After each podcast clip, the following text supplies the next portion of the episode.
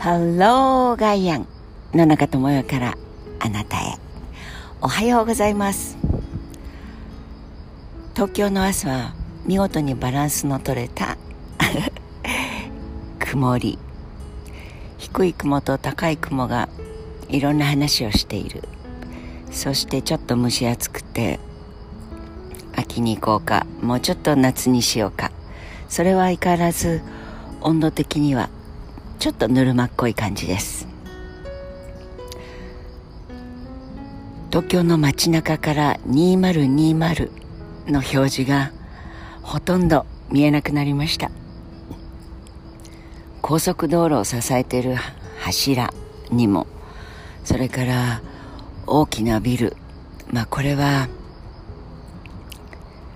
JOC の事務局が入っているとか、あるいはボランティアさんの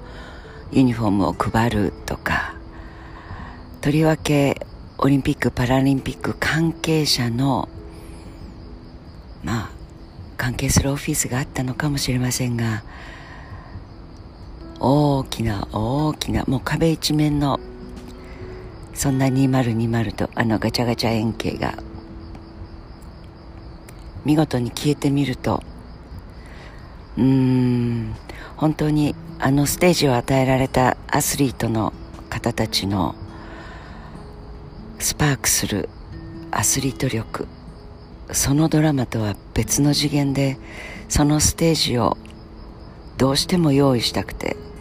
どうしてもそれをやらなければならなかったという力が、その部分、この検証は今回の2020のみならず、4年ごとに繰り返されるものというのと、ものすごくいろんなことを排除してシンプルにすると、ロサンゼルス、そしてモスクワ、あの時に現代の第二次大戦が終わってから以降の諸国、いろいろな国々がオリンピックというものに対してどう考えてきたか、そしてどう考えていくのかというリーダーシップが完全にギアを切り替えた、あの辺りから今に至るまで、その反省、そして反省というのは悪かったですということではなく、何が良くて何が悪かったのか、そして良さと悪さがどれだけ扇から扇の要を反省地点からすると、どっちに行くとどれだけの扇が開いていくのか、そういう意味でポイントとして考えていかないと、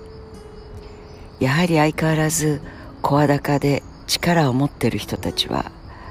がっぷり四つに組んで、そして土俵際に、お相撲で言えば追い詰められたとしても、お金と力と合わせ技の権力っていうのは、うっちゃりをしたりバーンと大きな流れを、やっぱり俺の勝ちだよ、横綱なんだからということができるのが権力ですからね。でもその度ごとに、アスリートは美しいからとか、アスリートのこの4年間の汗と涙を無駄にする気か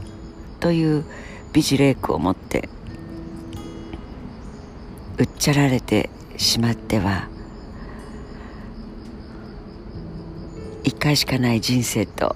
そしてそれが行われることによって犠牲にならざるを得ない、私たちタックスペイヤーも今回においては使い回しができるから東京、それから福島の復興を助けるから東京、お金をかけないから東京と言って、その言葉で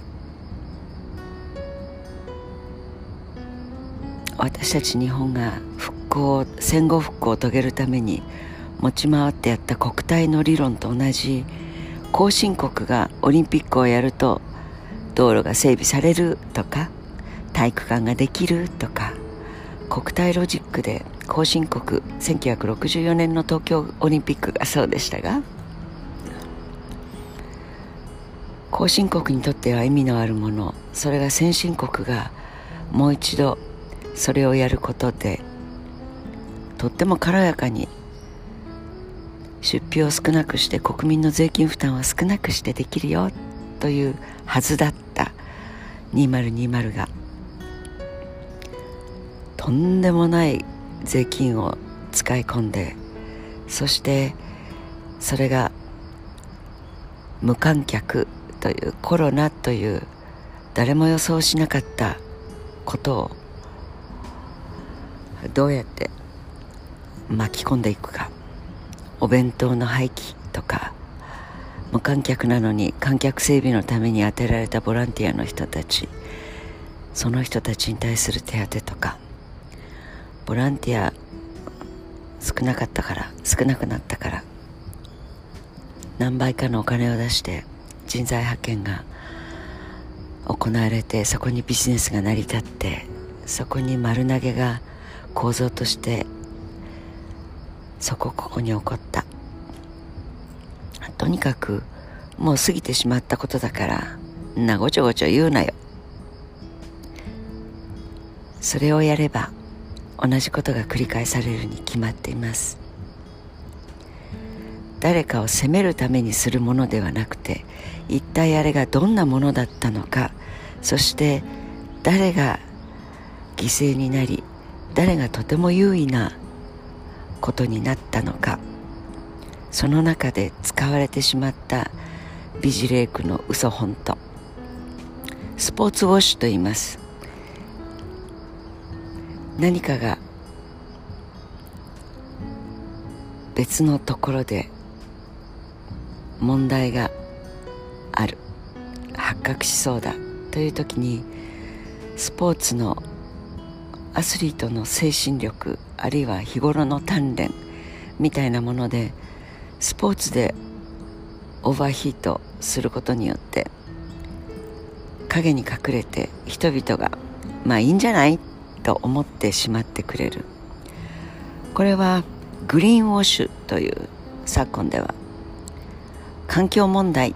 というので大変だとか、あるいは美しい出来事が起こったとか、環境問題で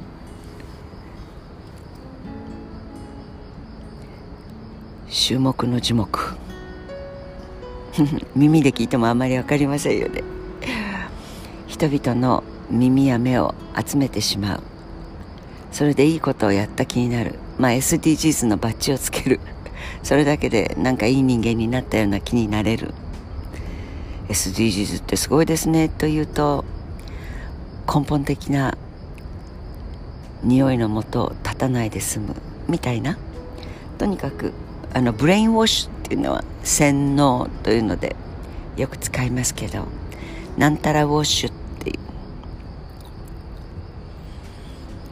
その言葉で、今回の2020、2021における2020、これもちょっと違和感を覚えましたが、これの反省は私たち一人一人が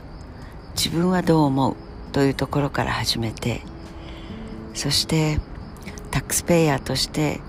一体、東京都民は都民税高いんですよ。これが特別区民税ってやつもとても高い。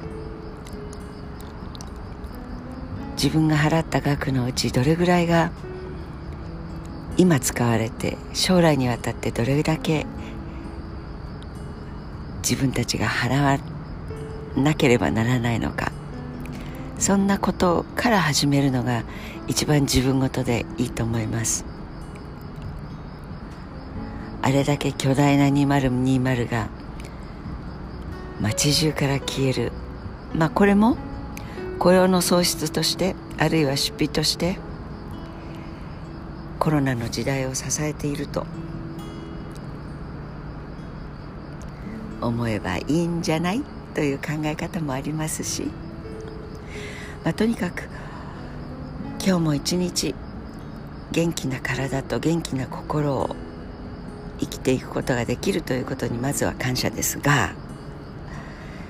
すっかり消え去った2020、これは意識の内から消し去ってしまうにはあまりにも未来に禍根を残すものだから、自分なりに少し整理をして振り返ってみようかなと思った今日の野中でした。良い一日をお過ごしください。そうそう、9月は今日で最後です。まあいろいろごちゃごちゃあったけど、10月はこんなスタートを切りましょうと思うごちゃごちゃをまとめて書き出してみるのも今日のヒントになるかもしれませんね。明日は爽やかな10月1日の幕開けをしたいものです。良い一日をお過ごしください。野中智代でした。